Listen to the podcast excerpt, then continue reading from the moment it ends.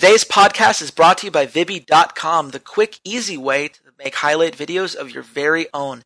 Simply log on to the site, put in the timestamps of your favorite moments, and watch as the highlights spring forward into a video of its own that can be easily shared across social media and other content platforms. Today's podcast is also brought to you by Unikrn.com, the premier esports betting site. Log in today to bet on all of your favorite esports games and see if you have what it takes to win some unicorns of your own. Who knows? It might be enough to win you one of those awesome prizes they have in their marketplace. Enjoy the episode.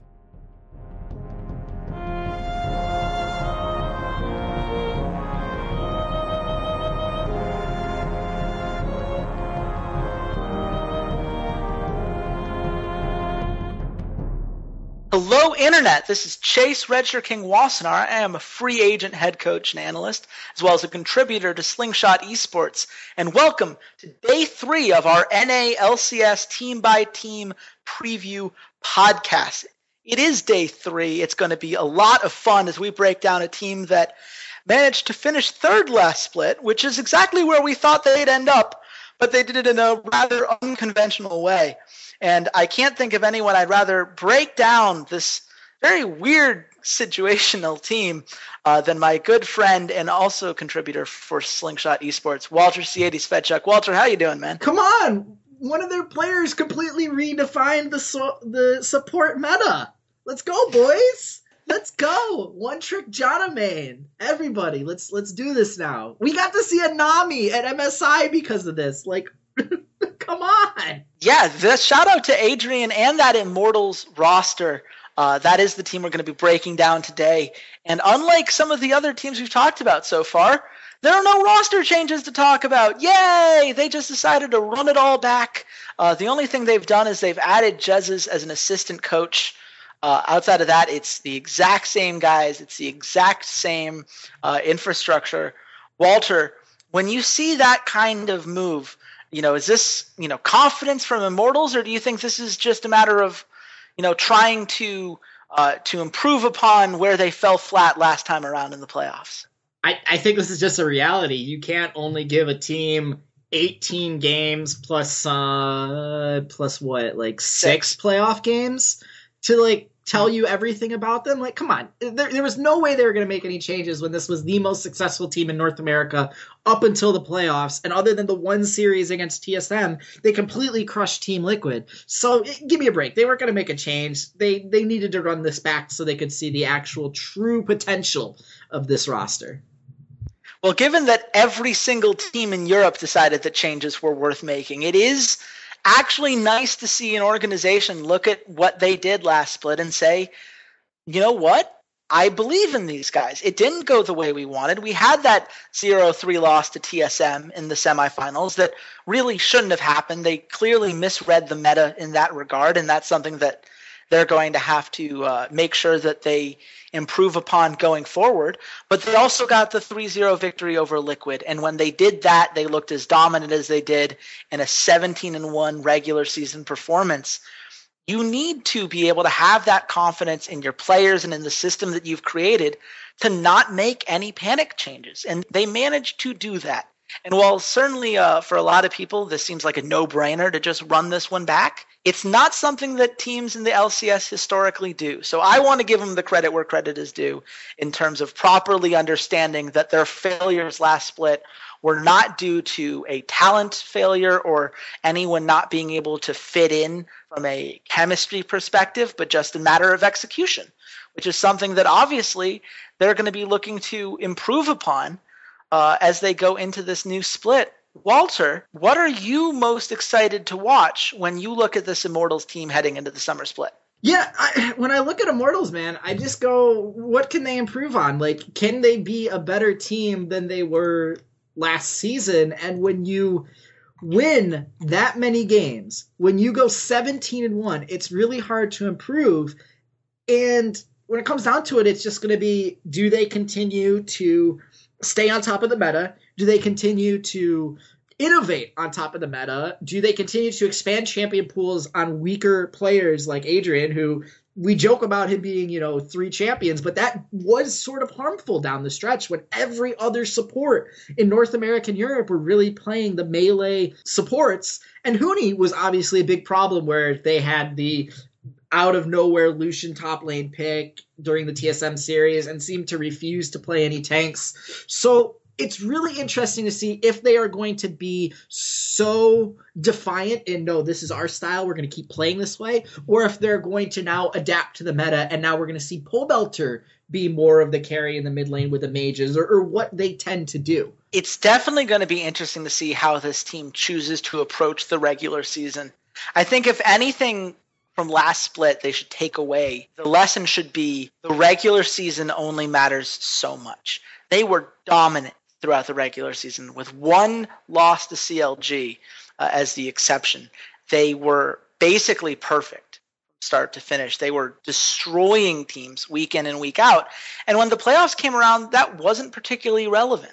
I don't have the same worries about Adrian's champion pool that some other people do, just because I think that uh, he has been able to show when he needs to play a tank, he can play something like Braum and be rather effective at it.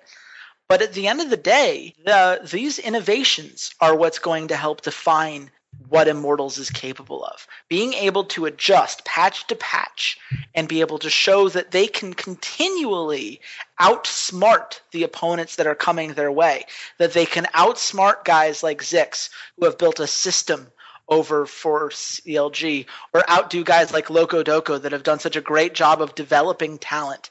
These are the guys that they've got to be able to match and keep up with and ensure that they're playing to that level, not just in the regular season, but beyond that. And that's going to come from guys like Pobelter making the most out of these mid lane changes, guys like Adrian making the most out of the seemingly shift to ranged supports at the moment, letting Huni be that big threat for them, which takes us to the best case scenario.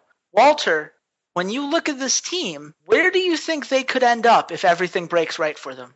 Well, you're talking best case scenario here, and for them, it's they win they win the LCS. They win the North American LCS. They secure an auto spot in the pool A seeding at Worlds, and now they get to go to an international tournament and prove that this domestic dominance is something they can expand onto the international stage.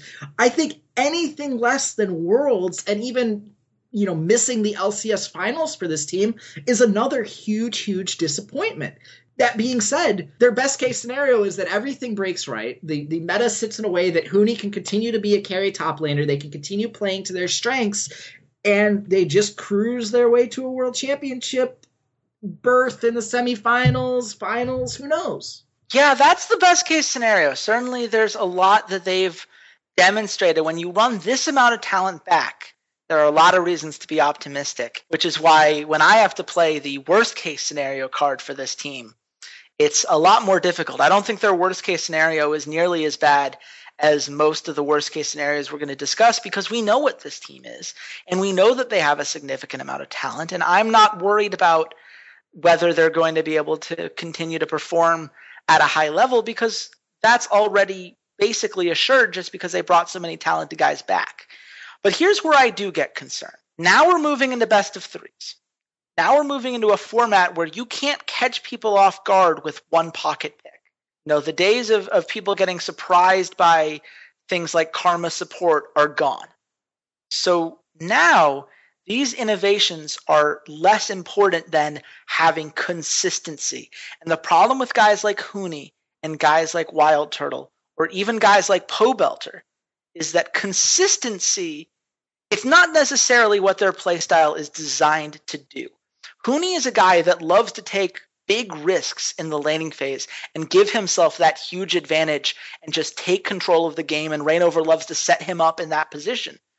But in a best of three, you can prepare for that. Once they've kind of played their hand in game one, teams are going to be able to adjust. They'll be able to notice the kinds of patterns that they're throwing out there.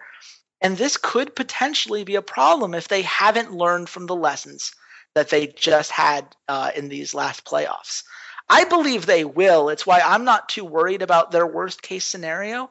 I think there's just too much talent involved, and Pobelter is many things, but he is uh, uh, you know, at his core, a guy who you can rely upon to find at least one or two things from these new mage updates and stick to them and latch onto them as safer options for this team and things that they could reliably build around. But if everything falls the wrong way and Dylan Falco struggles in some of these best of three formats, as you know, guys like Huni get locked into certain play styles that they want to play and aren't willing to adjust as the meta changes from week to week.